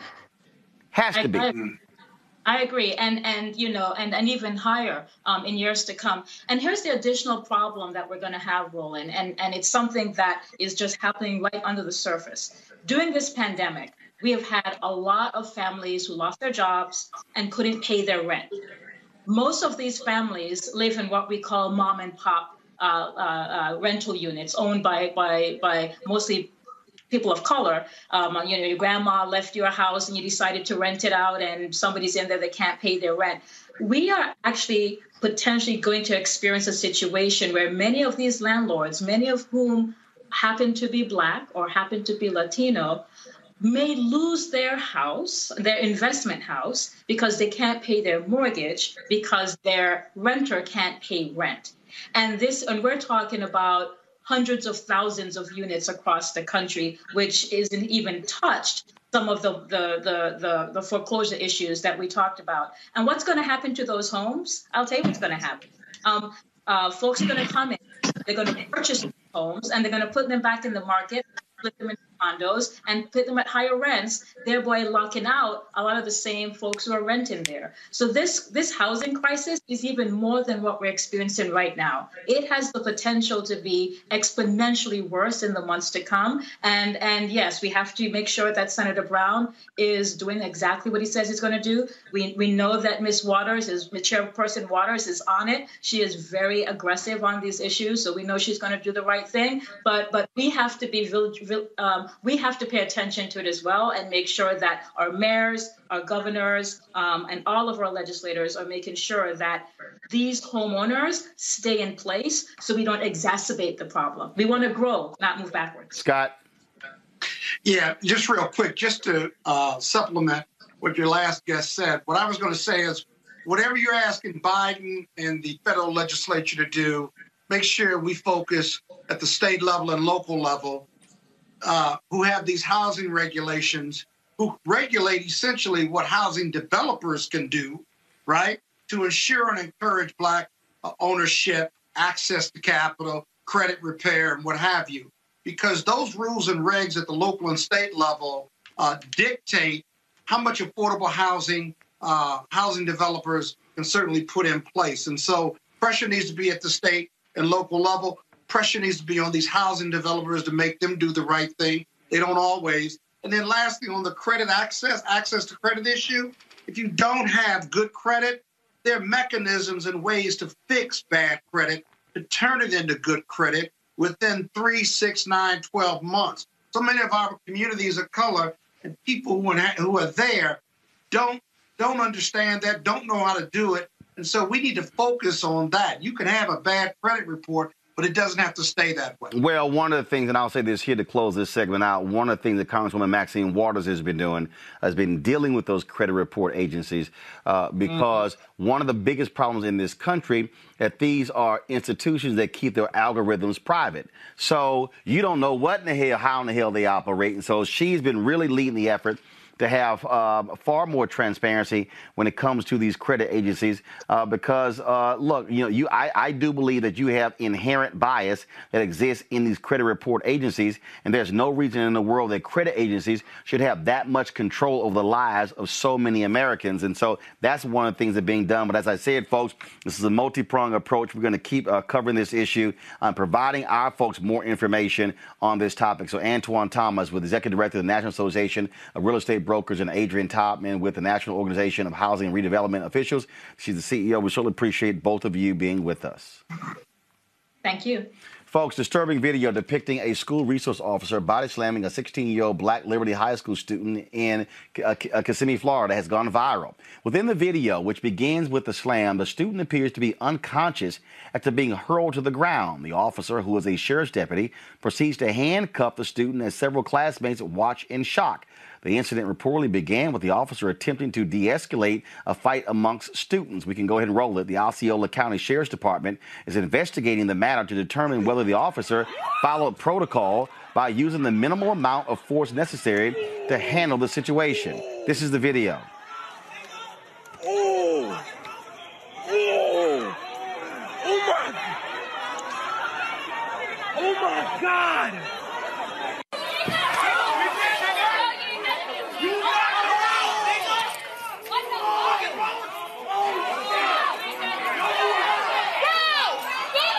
Again how black bodies are treated by school resource officers, Scott? Yeah, you know, I always talk about control in these videos. Right before the body slam, he had her not in a headlock, but her arms behind her back. That's first thing. Secondly, for those few seconds before he body slammed her, he was not. She was not resisting. At least it didn't look like that. And then she went dead weight once he slammed her to the ground. It clearly looks like he hit her head and it was a thud. Uh, excessive force, just on this video alone, has got to be dealt with. These police officers in these school systems, they're not on the street. They're dealing with kids, right? So they broke up the fight. There was no fight. And then you got the excessive force right there. They need to be fired, one. But two, that jurisdiction and that school needs to look at, right, who they're putting in the schools.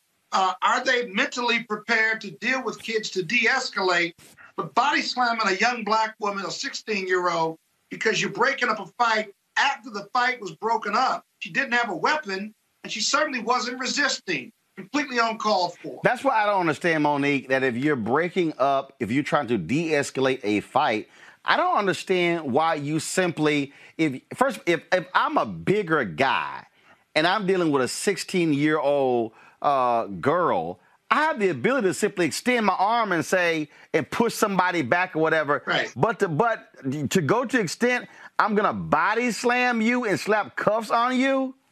Come on. Yeah. And she was so small Monique? build, young black girl. She was not a huge woman. Monique. It wouldn't have happened with a 50 year old white woman. Say, So it's it's it's not it's not to me. I, I understand. I agree with everything that that my brother Scott said, but it's it's not about what they were permitted to do, what would have been justified, what force was reasonable. They do Right. not view Mhm. us as human. Our black That's right. bodies They don't see it. are not of value or of worth. The manner in which they respond to us, whether we are fighting with mm-hmm. each other, whether we are a threat by a slant eye, whether we are behind a wheel, it is all about what you can do mm. with chattel, not what you can do with humans. And so Yeah. the analysis is not about in this instance, and I love the law, but it's not about the law because they know the law and they're not applying it because when they see my skin, they calibrate differently and think that whatever it is they're doing in that circumstance is okay. And that's what has to change. Robert. Well, you, you know, in cases like this, I always have a hypothetical that I put before juries, which is uh, imagine this uh, this girl in this case, instead of being a 16 year old African American, is a little white girl in a cheerleading outfit named uh, Lily White. And if you saw a police officer body slam her and knock her unconscious, that would be the lead story on every single news agency right now around the country. Um, there will be Nancy Grace will be down there, Laura Ingraham will be down there. Uh, they will be uh, doing deep dives into this officer's background. But because it's just a black person, the overcriminalization of African Americans in this country continues until this day.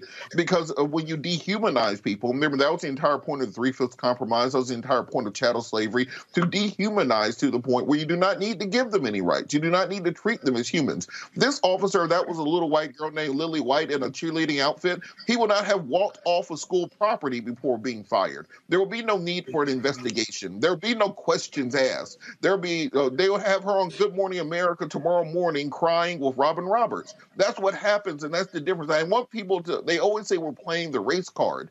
Well, if you don't want people playing the race card, stop beating up black people. That's the easiest way around the situation. If you don't like to hear about racism, stop being racist. So we have to start. right. We have to take these cases seriously. We have to go after. And this is why this question of uh, qualified immunity is so important because that young woman should be able to bankrupt that cop. Not just bankrupt him now, take his house, take his car, take his pension, take his children's college fund, take his boat, take everything that this man has from now to the day he dies and for two generations after that. Because once you stop start doing that, then they have to start treating you as a human and with respect and can't simply depend on the school district or the city to pay off their debts. Yeah, and Roland, that's not the first video we've seen where the police have just kind of walked up and body slammed somebody. You have a video of a of an older kind of uh, homeless man that was in a field talking to the police, and then the sergeant just got out of the car, walked up, wasn't part of the conversation, and just body slammed this brother, where he started crying and was asking, "What what did I do? What did I do?" So it's not uncommon that that's that police move when you're standing there having a conversation, whether you're asserting your rights or not. It's just completely inappropriate. That standard of review that Kamala Harris's legislation has, instead of reasonable force, the standard of review, the federal standard of review, what it should be is necessary force. That force he used in that video was completely uh, unnecessary. And we certainly will see what the investigation reveals, which likely they will probably say, and we'll let them off. Folks, finally, there's a black woman who's a CEO of a Fortune 500 company again. Walgreens. Go Rise! My my classmate from Morehouse and Spell. Can I please can I please tell everybody else the story? one more thing. Can, can I please tell everybody else the story? Thank you very much. Okay, thank you. Kill microphones. Walgreens has tapped Starbucks operating chief uh, Rosalind Brewer as its next CEO. Once Brewer steps into her position, she will be the only black woman leading a Fortune 500 company. Before her was Ursula Burns, uh, who stepped down when Xerox was sold. Now, Brewer is also chairwoman of Spelman College's Board of Trustees, and previously she was the director at Lockheed Martin and Molson Coors Beverage. Now, the announcement comes as investors, regulators, and activists have been pushing for more diversity in corporate America. Brewer is slated to take on her new role as the CEO of Walgreens in late February. You might remember she also was before she went to Starbucks, the CEO of uh, Sam's, uh, excuse me, uh, Sam's Club with Walmart. Okay, now Monique, go. Man, congratulations, Queen Roz. I am so happy and I am just thankful that I have been on this journey and able to see from from not a distance uh, what it's like for a sister to rise and rise and rise and i've been watching for at least 10 years um, for Roland, for Scott, whoever's on here, my cousin Millie, and and Queen Roz Brewer are dear friends, and so that's how I was able to meet her. So we've been able to to share and partake in conversation and in joyous times and in conversations. Um, about what it means to be a black woman in America who is rising, uh, whether anybody likes it or not. And so she's surrounded by so many other people who have supported her, but what she's doing, man, it's it's amazing. And and Starbucks lost. It you know is is Walgreens gain. Um, and I'm just I'm I can't explain my joy. Congratulations to you, Rosalind Brewer. Well done. All right, Scott, go on ahead since you were hollering earlier. Uh, good sister from Detroit, Michigan. Detroit. Class of 84, Spelman. Um, uh, just really, really good people. Um, uh, Roz is who she was in 84, same personality, very down to earth, but uh, intellect sharp as ever, uh, fearless, and committed to her, her, her community. And uh, can't be more proud. Uh, she married to a Pi chapter Nupe from Morehouse. I made him. He's good people. He's a leading businessman in Atlanta. And that, so, that, that's really can't relevant. say enough. Can't say Can, enough can you stay family. focused on her? That's really They relevant. got great kids. I know you didn't tell me to stay focused on. Yes, I did. That's really relevant. Let me go. Let me go to. Let me go to Rob Patillo, who's the only one who knows how to maintain decorum uh, when uh, on a show. Robert, go ahead. Decorum. I think we got we got to give shout outs to the AUC. You know, Clark Atlanta, Morris Brown, Morehouse, Spelman. Uh, some of the greatest That's leaders right. in this country walk, have walked through that promenade. Uh, I think it's really important that we also focus on HBCUs because many of us, when we thought about going to HBCUs, the thing the guidance counselor said is, "Well, don't you want to go to a school that will prepare you for uh, for the real world? You know, the real world's not just going to be black people. So don't you want to go to Georgia State or something along those lines? That's what they told me back there a couple of decades ago. Now we know good and well that being going to a HBCU prepares you to be a CEO of a Fortune 500 company, Vice President of the United States of America, and anything else under the sun. So let's give a shout out to the HBCUs that were incubators for generations for Black America, and now that is finally starting to flourish because they, we've taken that boot of oppression so what's off of us, and now we can see what uh, what the products really are that are coming out. All right. Uh, uh, You, you know. Sorry.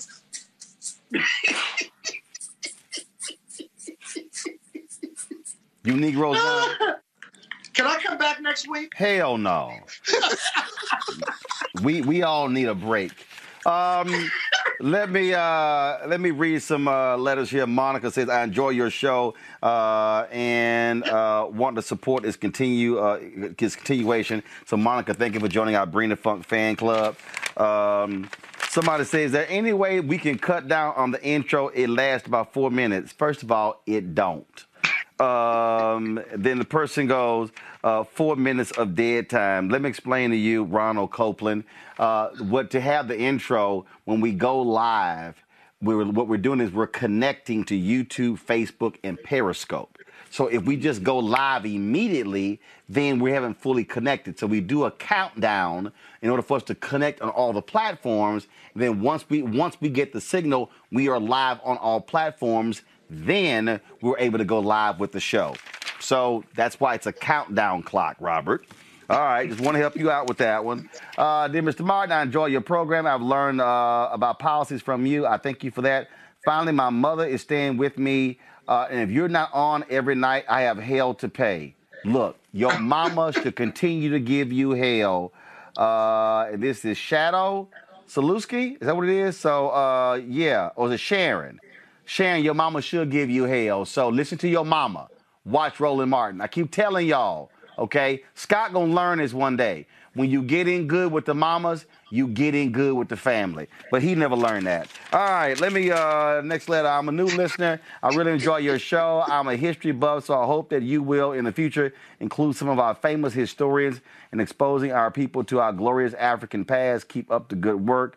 Uh, that's uh, Carol. I appreciate that, Carol. Uh, Roland, thank you for standing strong, speaking up uh, and out in all that you do, showing and teaching us how it should be done. You hear that, Scott? You continue to be in my prayers. Check and close. Vivian, I appreciate that as well. And you know, I was Uh, trying right. do some money this week. I really was. Scott, we had to force you to give money last year, so don't even try it. Uh, let's see. Betty Martin, no relation. Port St. Lucie. Uh, uh, donations. Stay strong. keep fighting. No relation. I,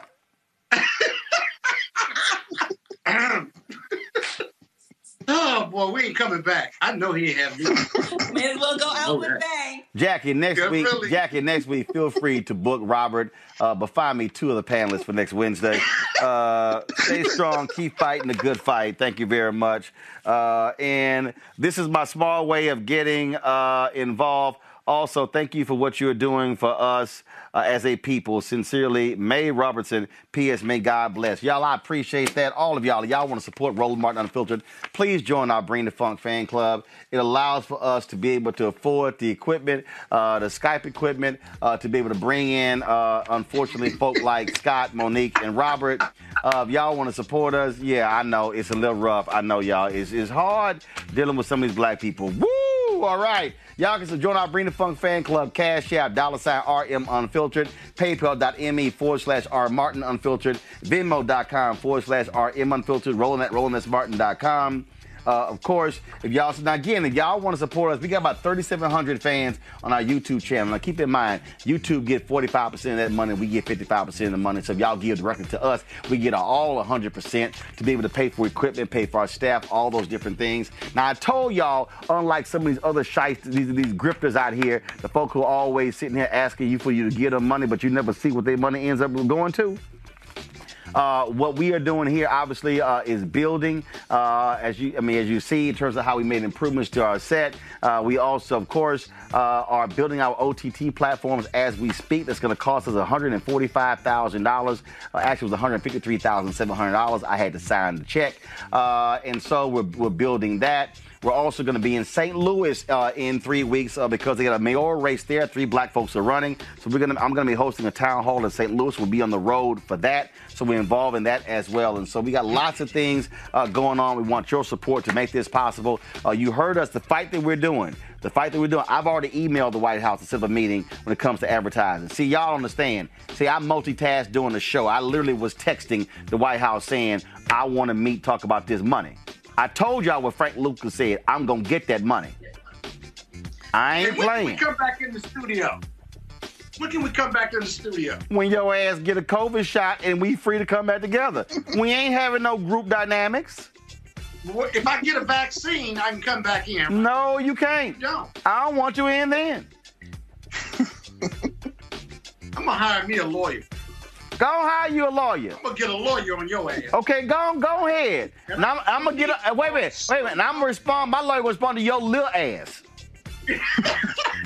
Thank you so very much. I'll see y'all tomorrow. Holla!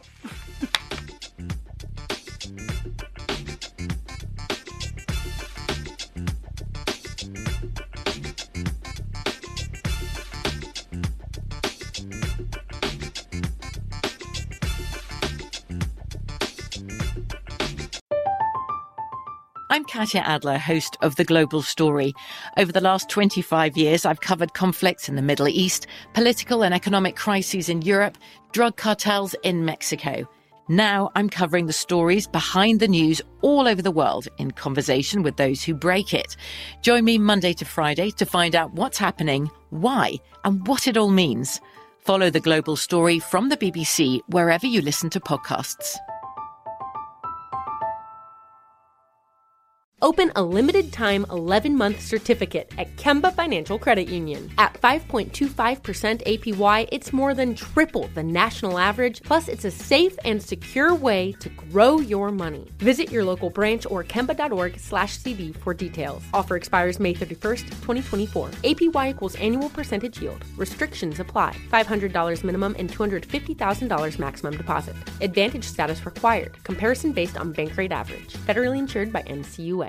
I'm late. I'm late for a very important date. Time is running out to score adult theme park tickets at child prices from Undercover Tourist. This summer, make your Walt Disney World vacation more affordable than ever. Escape into a place where magic has the power to transport you into stunning worlds and your favorite stories for less. Buy from Undercover Tourist, an authorized seller, and link to official Walt Disney World apps so you can add on Genie Plus and Lightning Lane upgrades easy. Book your adult theme park tickets at child prices with Undercover Tourist now and save. UndercoverTourist.com. Indeed.com. Nobody wants to outlive their money, but it happens, especially for women. That's why Gainbridge offers the Parity Flex annuity, designed for women's unique retirement needs, with flexible withdrawals plus a guaranteed lifetime income benefit that keeps paying you even if your account balance is zero. Gainbridge is helping build a better financial future for women. Retirement income you can't outlive is the ultimate flex. Start saving now at Gainbridge.io. Visit Gainbridge.io slash ParityFlex for current rates, full product disclosures and disclaimers, and other important information.